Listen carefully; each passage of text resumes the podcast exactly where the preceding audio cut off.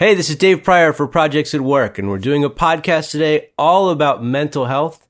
And I'm very excited because Carson Pierce is back, and he has brought with him his better half, who is much smarter than he is. She's a doctor. So, um, Carson and Krista, thank you for joining me today. Um, Krista, do you want to go first and tell everybody a little bit about your background and what you do? Sure. So I'm a registered psychologist. I have a master's and PhD in educational psychology. And right now I have a private practice and see clients for counseling, therapy, and assessment. Uh, definitely focused on mostly anxiety, depression, trauma, grief, things like that. Um, so yes, a doctor, not a medical doctor, but a PhD doctor. Okay, cool. And Carson? You should have let me go first, Dave. it's all part of my plan to discredit you along the way. Uh, yeah, for sure. Um, I am a senior project manager at DDB Canada, so um, I handle most of our web projects there. Um, from a project management perspective, which uh, is probably the the some in some ways the opposite end of the spectrum of what Krista does, because I'm on the stressful side and and taking in all the stress and anxiety. well, it's probably a good balance, I would imagine. I did think, Krista, I think it's great that on your website you say that you want to create an environment that's comfortable, non judgmental, and empathetic, which to me is the opposite of project management. But and it's interesting how many people come to see me and haven't seen a counselor before, and their expectations are, you know, of movies we see where you're laying on the couch and talking about your childhood, and and that stresses a lot of people out. So, just wanted people to know that you know, it's not like that. Those aren't the expectations that are going to have to be met. And it is definitely non judgmental and client led. Okay, cool.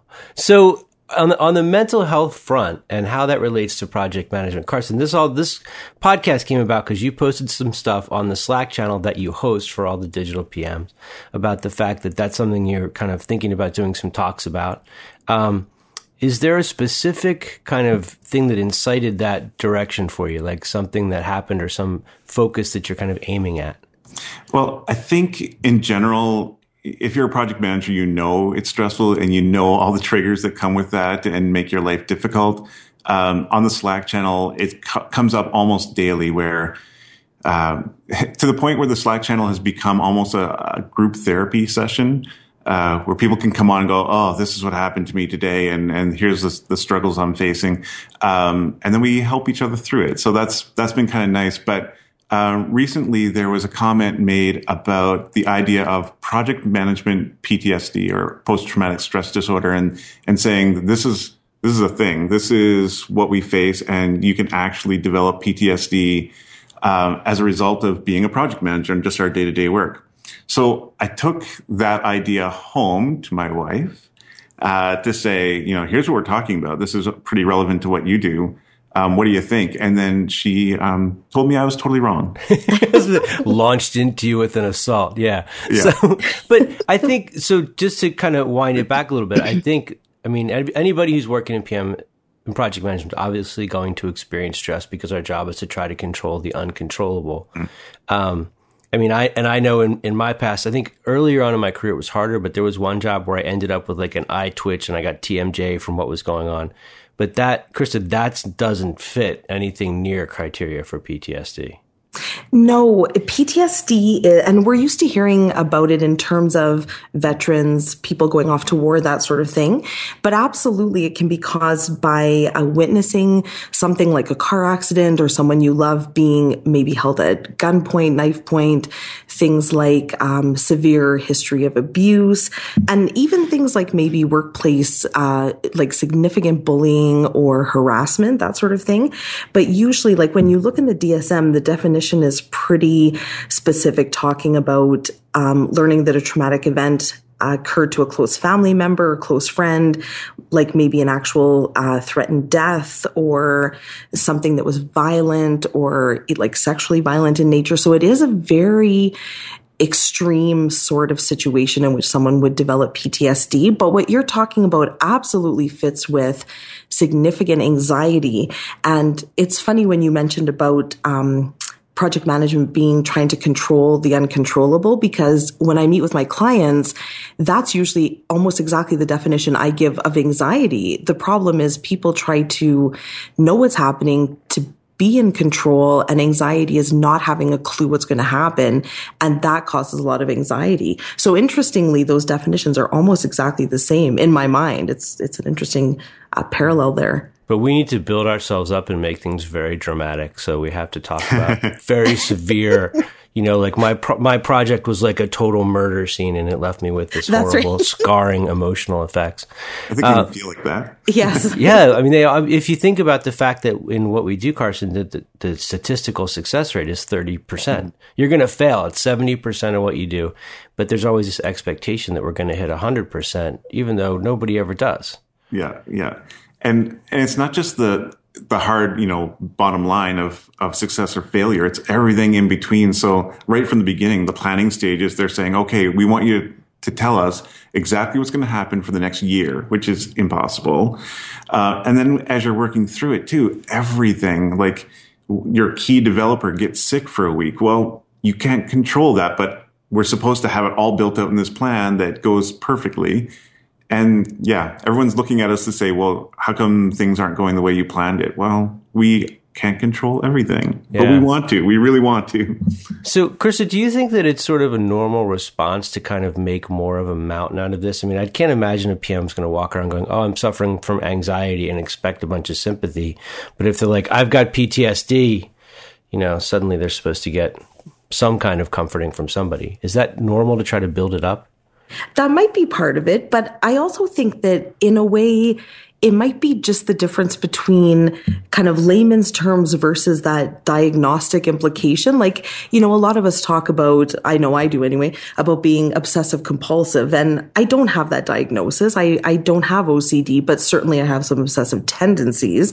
So, you know, I think what's happened is we kind of tend to throw some of this terminology around when it's not actually that specific diagnosis or we're not exactly sure maybe of the definition. Most people don't own the DSM. It's very very expensive. And I mean, if you're not working in the field, and it's dangerous to own it anyway, because you can easily self-diagnose yourself with everything like in wa- the entire book. It's like watching um, House. You get every sickness ever. yes, exactly. That is so true. Um, so I think it's partly that, yeah, it absolutely sounds more serious if it's framed that way. Because the thing is, anxiety, ironically, I think that uh, word or definition has become less significant. So people are like, oh yeah, everyone's anxious, everyone's stressed. But anxiety in its own right is a diagnosable disorder. And there are lots of different types of anxiety that can be diagnosed as similar to depression. Whereas PTSD does sound much more significant and it's not used as frequently. So yeah, it makes the situation sound a lot worse when people are feeling such significant stress. So I like that word disorder because that to me is really great example of. I mean, I think. Um, let me kind of ramble for a second. I think project managers by nature are kind of a dysfunctional bunch. We come from a background where we put ourselves or find ourselves in a career path where we're doomed to failure most of the time. I mean, there is going to be a lot of anxiety and a lot of stress, and yet we keep going back.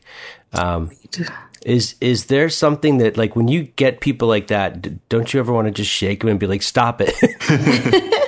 well, and that's an interesting question because you know if you talk to someone about the definition of insanity, right? It's like doing yeah. the same thing over and over and expecting different results. But what's interesting to me is it seems like there's kind of two different types of people and obviously there's more, but who work as project managers. And some are, I think, quite sensitive and have a difficult time with conflict and confrontation and are finding it incredibly stressful. And then there are other people who absolutely it's causing them stress, but they kind of thrive within that sort of challenge. And so Carson, for example, I think he kind of appreciates the challenge sometimes where whereas he knows some other people who because of that sensitivity it makes it so hard to not feel like i'm doing everything wrong i'm not succeeding i'm a failure. And so it's hard to find like i don't know if there's an exact right sort of personality to fall in that. Well i think we're we do two different kinds of work in project management. There's like sitting down and, and working through plans and gantt charts and things like that which is takes one kind of mindset and then there's dealing with teams and clients which is totally on the other side of the spectrum i think and you don't you don't usually find someone who's really really good at both. So you're going to have a weakness in there somewhere, and that's where you're going to feel that failure point. Well, I, one of the things I want to ask you, Carson, is do you think that the the fact that you've been at this for a long time and you have this level of experience is what has given you the resources or whatever it is that now allows you to be comfortable in a stressful situation? That maybe you didn't have that at the beginning and it was all soft skills and panic, and now you're like, yeah, whatever. I've been hit so many times, I don't care. Uh, yeah, I think experience plays a big role. You you just learn how to deal with different situations as you as you've gone through them. You realize, oh, okay, this isn't that big a deal, or or I know how to uh, mitigate this particular problem. Um, but I mean, that, that, doesn't help someone who's coming in and feeling a lot of stress because that's where you're going to feel it the most is when you're new to it. Yeah. Um, so I think, you know, I've also had to rely on some other coping mechanisms uh, as I've built up that experience. And some of that would be, well, for me, um, just sort of having a, a lighthearted or humorous view on most things has helped a lot where, you know, I'll get an insane client request and just sort of hang up the phone and you have to laugh. That's all you can do. So, um, well, you can scream expletives too. I find that helps quite a yeah. bit. Yeah, you're, you're on the other side of it. but, um, but yeah, it's uh, experience is good, but I think there's so many other things that we need to look at as well. So, and I think, oh, sorry, I was just going to say, I think with experience too, Carson has mentioned before that he's gotten a lot better also at taking that step back and looking at things more objectively. I, I you know what though, I eventually do that. Usually, what happens, right? Not the so, initial reaction. Something terrible will happen, and I'll freak out, and then inside, I, yeah, and then I just have to take a little time to calm down and reevaluate and that that usually sets it straight but which is good though because a lot of people don't get past the initial freak out and aren't able to stop and look at things objectively. And you know, conflict has gotten a really bad rap. Like confrontation, conflict, people tend to think of it as a really negative thing. And it's taken me a long time to be more assertive and be able to address things head on. Especially, I think Canadians are very good at being a bit less so. Um, but so it is a challenging thing. And people usually hear that word and think, oh my gosh, it's, I hate confrontation. It's horrible. It's negative. It's stressful. But it doesn't have to be that way. It's just, it's gotten a bad, like the, the association with it is really negative. And when people practice, even, I know that sounds a little silly, but if you practice, this is what I want to say. These are the main points. This is what has to come across because isn't it better to be upfront from the beginning than try to correct that problem partway through and have everybody mad at each other? Well, don't you think maybe part of the issue is that they're tr- maybe they're trying to be upfront, but they don't have the self awareness or the clarity as to what their motivator or their needs actually are? Yeah, absolutely. Or, or it can feel like for someone who is a little bit more sensitive and non-confrontational, it can feel like you're being really, really direct, and mm-hmm. then the mm-hmm. other person just doesn't catch it at all. Exactly. Yeah. Which, and you might get somebody like me who is purposely not catching it just to see what happens to you, and I do right. that. which is also interesting. so, do you think that having a high level of emotional intelligence makes this job easier or harder from a stress perspective? Um, for me, I think it's huge. Like, um, I, I've I've dug into emotional intelligence a little bit. I understand it a little bit, but not fully. Um, but certainly, it seems like almost a prerequisite for this job, and it's not something that um, you, I don't think you're born with it or not born with it. It's something you can learn. Okay. Um, but no one teaches it to you when you start to be a project manager. It's yeah. Sort of like it is treated like you have it or you don't. So good luck. Yeah. So I mean, well, so if it's not emotional intelligence, or Christy, you mentioned people are very sensitive to stuff like conflict and things like that. Um, are there skills that they can practice or ways they can learn to get better at coping with that stuff? Yeah, I think I've met with a lot of clients who have difficulty being assertive, advocating for things that are important, whether it's with colleagues or with clients, or being really straightforward about what needs to happen because they're afraid that they sound like they're being mean or they're not developing good rapport relationships. And I always suggest as cheesy as this sounds, but start with the small things. You know, if you're normally a person who never decides what movie to watch or where you want to go for lunch with your friends, start there. Say, no, you know, I'd really like to see an action movie this weekend. And it sounds silly, but you start small and you just build your way up and until you feel more comfortable in really putting your own opinion forward and, and being straightforward about things that in a sense don't matter as much because you'll build up your comfort level and be able to be more straightforward about the things that matter. And I think for a lot of people, it helps too if they have enough information or understanding of the reasoning behind why they're doing what they're doing because it's a lot easier if you can explain like this is why our budget is this way or this is why we're looking at this time frame instead of just feeling like I don't know that's just what we're doing. But if you really have that good background info and can explain it you're going to feel a lot more confident presenting that information. I think being a project manager too you have to say no a lot and it can feel terrifying to tell a client for example no we're not going to do that or you know we're going to miss a date or whatever um, but I've found, and, and so we, what we do, I think, is we avoid it, we put it off, and then it does become a big deal.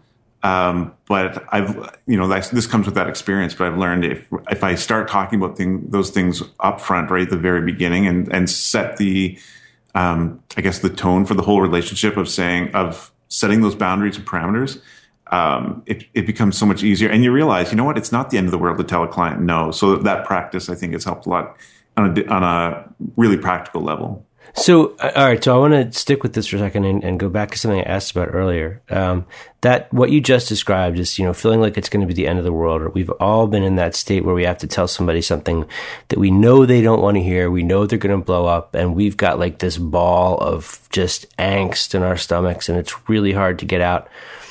And you can, I think, you can practice the habits of being okay with that. But, Krista, is there ways that that people can become at ease with that and not feel that angst? Or is it more like, I have the angst, whatever, I'm going to do it anyway? No, I think, well, first of all, it is important to do it anyway, because if people find themselves in situations where they're very anxious and they start avoiding those situations, they don't realize their anxiety will actually get a lot worse. So it is important to kind of force yourself through that situation. But another thing that can really help, because the unknown is what's often causing that anxiety, is it can help to sit down and come up with, okay, these are possible ways I think this client's going to respond or react okay, if they start yelling and throwing furniture, this is worst case scenario. This is how I can respond to that. Here's my plan. This is what I can do. Maybe it'll go better than I expect and they'll actually, you know, start crying and be really upset, but they're not going to yell or say anything mean or swearing. But so it's helpful to come up with these are all the ways I think that the person will respond. And given their response, this is how I can handle it because it'll take the mystery out of, crap, I don't know what they're going to do. I don't know what's going to happen. And they're going to freak out. And then I'm going to start crying or whatever is going to happen. I, I don't picture a lot of male project managers, but you never know. It happens. It happens. yeah, that's right. Dave cries all the time. yeah. I'm pretty uh, weak. But it really does help to take that mystery out of the anxious part of what's happening. And a lot of people accidentally get a little bit superstitious, even if they never are superstitious. And they're afraid if I imagine the worst case scenario, that's what's going to happen. But rationally, we know that's not true. Thinking about what could happen isn't going to make it happen. In fact, a person's going to feel a lot calmer if they have these are four possible scenarios. This is how I can handle each of them. You know, if they start swearing and yelling, I'm going to stop and take a couple deep breaths I might even say, you know what, I'm just going to leave you to process for five minutes, then I'm going to come back. But whatever that plan is, they'll know how they can handle it if that sort of situation arises. Do you advocate for them practicing with somebody? Absolutely. I think it's a really good idea, even kind of a role play situation. Yeah, that's what I, if, that's what I mean. Exactly. If somebody's into that, I think that would be really helpful to have to be kind of put on the spot. How are you going to handle this situation? Especially if the person that you're role playing with will commit to, like, I'm going to play this character and I'm going to follow through until you have a chance to. until you not, cry. Yeah.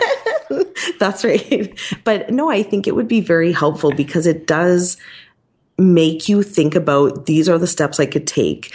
This is what I could do, you know, and heaven forbid it gets this serious, but maybe in the end you have to call security, you know, and if that's what has to happen, that's what has to happen. But at least then you have a plan of this is what I could do, or I could make sure that my, you know, supervisor is on standby somewhere close by, or I'm going to take a colleague with me because I'll feel more comfortable and they've been very involved in this project, or, you know, and then at least the person knows, okay, it's not completely unknown. I don't have to just stand there and try to deal on the spot with this huge crisis. I can have some some ways to deal with it. So one of the things I think is so interesting about what you said is that as PMs, we're all taught to do risk management and risk analysis meetings and keep a register mm-hmm. and things like that.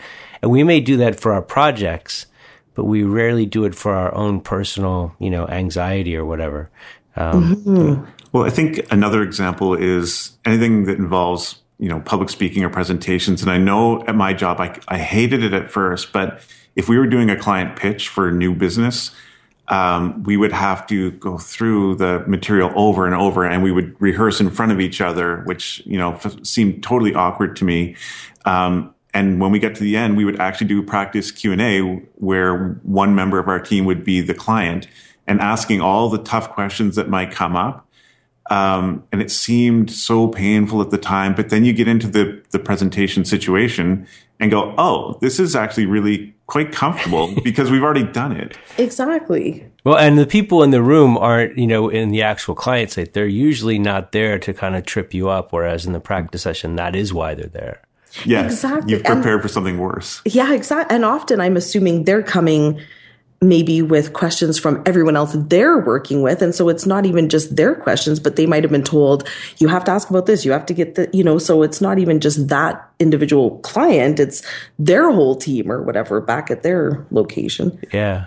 So I, if we can, if it's okay with you guys, I want to shift the focus a little bit. I want to ask what, you know, for each of you, what kind of things you recommend for somebody who is a PM and is struggling with this stress or anxiety, whatever they're calling it um, you know, maybe to the extent like I had on that project where I'm getting like an eye twitch, like what kind of in, external to work, what kind of things can they do to kind of take some of that away or to kind of fix it a little bit or to cope with it? Um, I can only speak from you know a, a regular project management Joe perspective, but um, like most days, I try to go to the gym at lunchtime uh, it, it breaks up my day and releases some of that tension that I may have been feeling otherwise. Um, I try, I, I really do try to take um, my evening and, and, weekends outside of work. I just shut off, um, and that helps to sort of distance myself from the stress and put into perspective a little bit. Um, but everyone has their own strategies. I think um, having other people, like I'm in a situation where really I'm the only digital project manager in the office. Um, so it's, and a lot of people, if you're working remote, that's always, you're, you're by yourself. Um, so I think finding other people, and that's what that Slack channel has been about, is having those other people that I can connect with and, and share my stories with. Um, but that's just my my one side of things. I think Krista, you probably have a lot more general strategies for people. And as some of it, I think, is a bit of a preventative measure. I think in terms of setting those boundaries and starting the way you intend to keep going. So if you start with a client and you're responding to their emails at three in the morning, you're working 24 hours a day, unfortunately, you've already set that boundary that you're okay doing that. And that's what will be expected moving forward with that project. And so I think that you have to start by showing these are my boundaries. You know, I'm not responding to, e- and obviously there are times where I know that's not practical and in the, the line of work that you guys are in, yeah, when deadlines are looming, people do have to work late and, and have to work a ton of hours. And sometimes it's not preventable. But the times that it is, I think it's really important to set that groundwork because once you're in the thick of it, it's really hard to backpedal and change that. But if you've started that way and have those boundaries set, it can be really helpful. And, and then in terms of some general stuff, you know, it's important to get enough sleep. A lot of us I speak for myself, only get five or six hours of sleep a night. And that's not always a good thing. You know, we really should be aiming for seven or eight. And again, that can't always be that way, but eating healthy, you know, getting out and getting some fresh air and sunshine. In Canada, we have a long winter, as most people know. And so, you know, it's important in places like that. Make sure you're getting outside, getting some sun, getting that fresh air. Um, and maintaining an ongoing plan for how can I try to relieve anxiety. And that can be exercise. That can be maybe every night I do a five minute meditation that's focused on deep breathing. Um, it, that, it doesn't take a long time, but it can be very helpful to get in a habit or a pattern of doing that sort of thing. So you mentioned before that it's good to take small steps. And, and, and I think on the boundaries front, for me, Um, setting boundaries with other people has been challenging, but the bigger and continual challenge is setting boundaries with myself. Like Carson, you talked about, you know, kind of turning it off during the weekend. I never turn it off. Mm. I can't. Um, and I don't, and I don't choose to. Like that's a conscious decision that I've made, but I do have to carve out time each day and make sure like don't check your email first thing in the morning. You know, get up, have your coffee, read a little bit, meditate, then you can go to work. Um, mm-hmm. It's it's almost like there's a I think if you think of a human being like a, a, system that has to be maintained, there are activities or maintenance functions that we have to do each day that go beyond simply eating and sleeping um, like you said, Carson, exercise. That's a big part of it for a lot of people. Yeah, I think my previous job, I remember like I would go to work every day for eight or nine hours and I would come home and basically have my laptop glued to my lap every night. I was always, like you said, always on, always working on that stuff. I don't think I was getting a whole lot more done. I don't think I was any more effective. Um, I certainly feel like now that I do take those steps away when I come into work, I am a lot more focused and I, you know, I can be in that zone and, and get better things done, I think, than before. But it doesn't feel like it feels like if you have a lot of work, you got to keep on working. Um, but it's not just about the time, it's about the effectiveness of that time. So um, I, that was a lesson I learned and, and seems to be working out pretty well. Okay. So, Krista, I want to ask you a question about learning this lesson. Um, and I'm going to just explain the situation and see if you can what you, how you want to comment on it. Uh, when when I started to try to carve out that boundary, like you know, Carson said he can close it off during the weekends, and I and I found that that I can't do that. I can't emotionally cope with the backlash. Um, when I do block out small periods of time, I've learned to be okay with the anxiety that's building while I'm doing the things that are supposed to make me feel better, which do make me feel better there's this thing that's creeping up going, you're not working, you're not working, you're not working. It's all falling apart. And then at a certain point, that's like this giant wave. Uh, how do you t- teach people to, or help them develop skills to kind of cope with finding some kind of balance level there? So, yeah, you mentioned an interesting point because I think for a lot of people, the reason they do what they do is to keep that anxiety at bay. And so definitely like when you're, you know, checking email or doing work on weekends or evenings, it's kind of keeping that, that monster down. Like it's kind of being satisfied somewhat, but it's still there in the background. And, and so what happens though is whether it's that situation or another one similar to that is it's hard to, ever really deal with the anxiety if a person is engaging in a lot of the behavior to try to keep it from getting bigger. So similar to, let's say that a kid is really anxious about going to school. So it's easy, maybe initially, to say, maybe they really are sick, I'll let them stay home. But then after a few days of that, or, you know, after a couple of weeks of missing several days, it gets harder and harder to go back.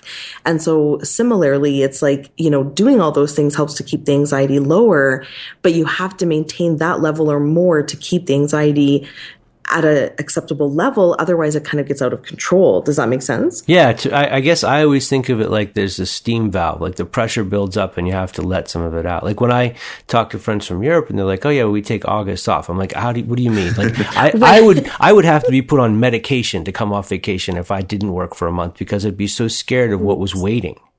Right. Mm. Exactly. And so some of it is you know, when we force ourselves to, you know, maybe take that hour to, and even if we have to set a timer or something, you know, for that hour, I'm not going to do any of that stuff. It isn't a bad thing to have to sit with some of that anxiety and tell yourself, yeah, I'm anxious. I don't like this. It feels bad, but I can learn how to deal with this and take some deep breaths and kind of talk yourself through it a little bit. Um, but also, it can be helpful to and now I forgot what I was going to say. well, it's okay because actually where you are is an awesome space. I mean, you're talking about mindfulness, people just seeing yes, exactly. and being present with what's going on. And, you know, yeah, I feel I'm in a ball of knots. I'm super anxious, anxious, but you know what? The world's not going to stop.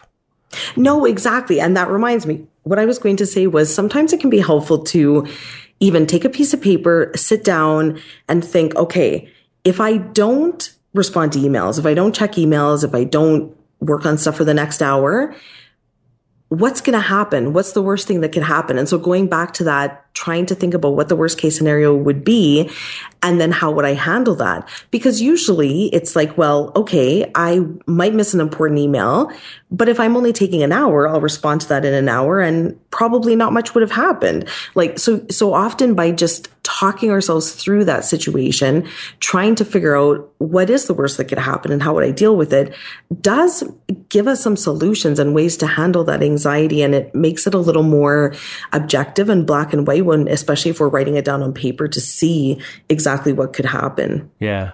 So Carson, on on the creating the space for that stuff for for the time that you take away, do you have is that something you have to have conversations with your clients about? Um, I think a lot of that was set up front with those boundaries of, you know, they know when I'm going to respond to things and when I'm not. And, and that's not just with the client, that's with the team as well. Um, but I also, I, have been thinking a lot about Parkinson's law and the idea that your work expands to fill the time that you give it. So if you give it all the time, including your evenings and weekends, you will find work to do in, in all that time. But if you compartmentalize and say, I'm going to do my job from nine to five, Monday to Friday, um, you'll still be able to get that work done for the most part. I know there's some extenuating circumstances sometimes, but um, you know it'll it'll still fit in there. But I think another big thing that and a lesson I learned just recently was about managing workload. So, you know, we talk about how to how to deal with how many different things you have on your plate, but maybe you just have too many things on your plate. Um, and so recently I had a situation where I, I could tell my work was suffering and I think um, people around me could tell it was suffering as well. Um, and we really just had to get realistic about do I have too many things? Because it's great that I'm doing 10 different projects, but if I'm only doing them at a 50% level, that's not good. It would be more effective if I did five projects really well. Um, and so we just reevaluated and paired off one of the projects to some other project manager, and it changed everything. Um, not only in terms of how I was managing my workload, but also how um, effectively those projects get done. Okay. And I think so, Oh, sorry. Sometimes I think what happens too is if a person is doing a lot of work at home, evenings, weekends, it's hard for, let's say they're working for somebody else. It's hard for the people they work for to see, like their supervisors or whatever, that, hey, you know what? Maybe we should actually hire another project manager because, well, obviously we don't need one. The work's getting done. So it's not like there's an overflow that's not happening. So sometimes it's useful in terms of like showing the management, this is what's happening. This is the workload. We actually need more people or we need this spread out somehow. But if, if we're not allowing that to happen and we're doing it all ourselves, there's not an opportunity for anybody to see that. And then it just gets more and more on our own plate. We have a guy at work right now that is, is like that where he, he'll say, man, I wish they would hire someone to help me with my workload. And he's saying that while he's working evenings, weekends all the time. Um, and not taking responsibility for putting that on his own shoulders, I'm assuming. Yeah, exactly. Yes, and so then nobody sees that. So of course, and even if he approaches someone now, they might actually be skeptical at first, like, well, no, like it doesn't look like we need somebody else. Mm-hmm. So sometimes we have to be very obvious about not getting stuff done in a sense to show that we need more staff or we need more help. But, but people are sometimes afraid to ask for help because they also equate that with looking like they don't know what they're doing. Or be, or you're failing or right. you're not very good at your job or whatever. Well, I want to ask you guys a question about this. I want to interrupt for a second. So there was a guy that I worked with who was a client. Um, and, and I sort of picked up a habit from him. He, his voicemail, you could not leave him voicemail. He purposely left it full to capacity so that no one could leave him voicemail. And he, his response was, if it's really important, you'll find me. And I, and I thought that was, that wasn't really an approach that I wanted to take. But one thing that I did kind of borrow from that was I used to try to process all my email and I've just given up. I've let go of it and decided, you know what? I can't. It's too much. I'm looking at my phone right now. There's 1,788 unread emails in my inbox. I'm going to do the best I can, but you know what? It's not all going to happen. And I'm just going to let go of that. Is that an unhealthy thing to do? That number stresses me out. yeah, well, you know, it used to stress me out too, but now I'm just like, yeah, it, I can't help it. Like, it, it's too much email. Okay. There's a guy. There's another guy that it is a lot of email. That's for sure. There's a guy who uh, apparently every time he goes on vacation, he comes back and he's got like you know hundreds or thousands of emails from his vacation time, and he just selects them all and deletes them, and yeah. he thinks, yeah, if they want me, they'll write back. So yeah, that I can't do. I can't throw anything away, but I can ignore it. well, and that's the thing is, you know, if something is critical, the reality is somebody will contact you again or they'll try another method to get a hold of you. So it like you're right it's such a huge number. It is hard to spend enough time to and the reality is i know here anyway sometimes i feel like i get caught in this strange email back and forth of thanks for the info you're welcome. No you're really welcome. Like and what how is that helpful? Like, it might we, be a canadian yes, thing. exactly. we don't need 10 emails just replying to each other thanking each other for thanking yeah. each other all the yes, time. yes exactly and it's like this is ridiculous. This is taking up space. It's not helpful. Just stop it. But the other thing I was going to say is, you know, I found obviously I, am busy in a different way than the two of you would be, but sometimes I found it kind of appeases my own anxiety, but doesn't necessarily cross the boundary. If, for example, I get an email late at night, I might respond and say, thanks for the email. I'll get back to you during my work hours tomorrow. Like, so that I felt like I've responded. They have something in their inbox from me, maybe one of those useless emails, but, but knowing that I'm also kind of setting that boundary that, hey, I'll give you a more complete response when I'm actually back in the office the next day. And so it kind of appeases some of that, gives them a quick response. Because this is the problem with email and technology. People get grumpy if they don't hear back within the first 30 seconds because it's all online. It's so fast. They expect to have that quick response. And that's partly why I think people always expect us to be working all the time. Well, you're on your phone, you're on your email. Why aren't yeah. they responding? And I think if you respond quickly to people, they that's that's the the new expectation, the new boundary, I guess, that you've set. And so if for you yourself, for yourself and for them. Yeah. Absolutely. So yeah. all of a sudden they're expecting you're going to respond to email every five minutes. Well, then you better be responding to all of them that way. Right, which is kind of why I do what I do because it's like here's a response to kind of appease the other person while also pointing out my boundary of my office hours. And so you kind of in a way feed both of those things and it works out all right. Okay. Unless it's obviously critical. If someone emails me and says I'm suicidal, that's a whole other issue, obviously. But so sometimes there are crises. You should write back and say, "Yeah, contact me during work hours. yeah. I'll help you then." Uh, if, you're, if, you're, still here, yeah. to a much lesser degree, I think that applies to project management too, though. Like if, if you're going through your emails, you can recognize or you should learn to recognize these are the emails that are critical and I need to respond to right away. And these other ones can totally wait. Yeah.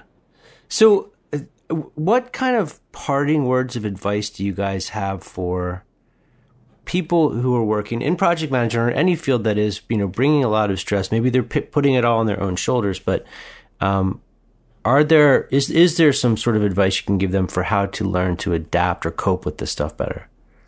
Um, I, I, think for I, I, don't have the answers. Chris will have the answer to this one, but I, I do want to kind of loop it back to the beginning of the conversation when we were talking about PTSD and saying no, no, no, it's not PTSD. Calm down, right? Um, but it's still serious. Like absolutely, this is you know you were talking about eye twitch. I've heard stories about people getting like actual diseases from the stress that they take on. Or throwing up every morning before work, or yeah. Are you not supposed to do that? it's a good good weight loss technique. No, it's not. Um, That's why you drink in the morning. Yeah. but you know, it's as much as we can kind of dismiss the the idea of PTSD. It's actually like the stress and anxiety and subsequently sometimes depression. All that stuff is really serious, and we have to take it seriously. Um, we can't just go, oh, it's part of the job, or I don't know, just you know, wave it off. We have to look at it as a real thing and start talking about what it means and how we deal with it. Okay, Krista. And at the risk of sounding like some sort of country song or something, but I think it is important to put a put yourself first and think like what do i hold as priorities what do i hold as values and what's important to me because this job is not going to last forever so when i'm done working when i retire i mean you don't have to look too too far ahead but but what do I still want to have? You know, do I want my family to still be close to me or are they all estranged because all I did was work all the time? Like, yeah. so it can be really helpful to sit down and write a list of Uh, your values. And if work is your top priority and value, fine. But a lot of people might end up putting like family or other things first. But if their job isn't reflecting that, there's obviously a disconnect there between how am I holding these values and priorities while I'm actually in demonstrating that this other thing is the most important. And you know i i don't know. I tend to meet a lot of clients who who feel like they're being selfish if they're taking time for themselves. And i'm always like that's not being selfish. That's self-care. You know a person does have to really put themselves first sometimes to make sure that they're able to handle all of what they need to do with their job. And you know i feel like for a long time all of those helping fields like nursing, counseling, things like that. Self care is talked about quite a lot, but not so much in fields like what you guys are in. And I think that also needs to change because obviously that is critical. So really taking care of oneself and, and noting what are my priorities? How can I demonstrate that those things actually are my priorities? Yeah. Cool. This was great. Thank you guys both for doing this. I really appreciate it. Um, it was really fun to talk to you. Thank yeah, you. Thanks. So, Krista, if people want to get in touch with you, they can go to KristaPiercePsychologist.com. Yes, and I do online counseling. Great. All right. So I will put up a link to that. And Carson, if they want to get in touch with you, what's the best way for them to do that? Uh, I'm at carsonpierce.com. But he only responds during. No. well, you got LinkedIn. And what about this the the Slack channel? If people are curious about that, how should they reach out to you for that? Um, I think probably just emailing me and chatting about it. Uh, okay. It's a pretty small, tight community right now, but uh, we certainly welcome new people as well. So just emailing me at carson at carsonpierce.com. All right. And we want to plug the conference. Yeah. So the Digital Project Management Conference uh, is coming up in October in San Antonio, Texas. And it's going to be on October 12th through 15th, and Carson will be speaking. Yeah, yeah. I mean, it's, yeah. it's if if people who are listening have never gone, it's an amazing, amazing time. And you know, we talk about those connections being important for mental health, and really, this is where all those connections happen. At least for me, uh, it's just the speakers are amazing, but it's meeting people that are kind of of the same mindset and making those uh, those relationships that have been most important. Yeah, it is an amazing space. I, I find it to be one of the one of the few like truly completely inspiring conferences to go to. So I would also encourage, I won't be there this year, but I encourage folks to go as well. And I'll put up a link to it. And thank you guys very much. Thank right. you. Have a great thanks, day. Dave. Yep. And enjoy your weekend of not working. Yeah. we will. Thank you. Cool. Thanks. Bye. Right. Bye.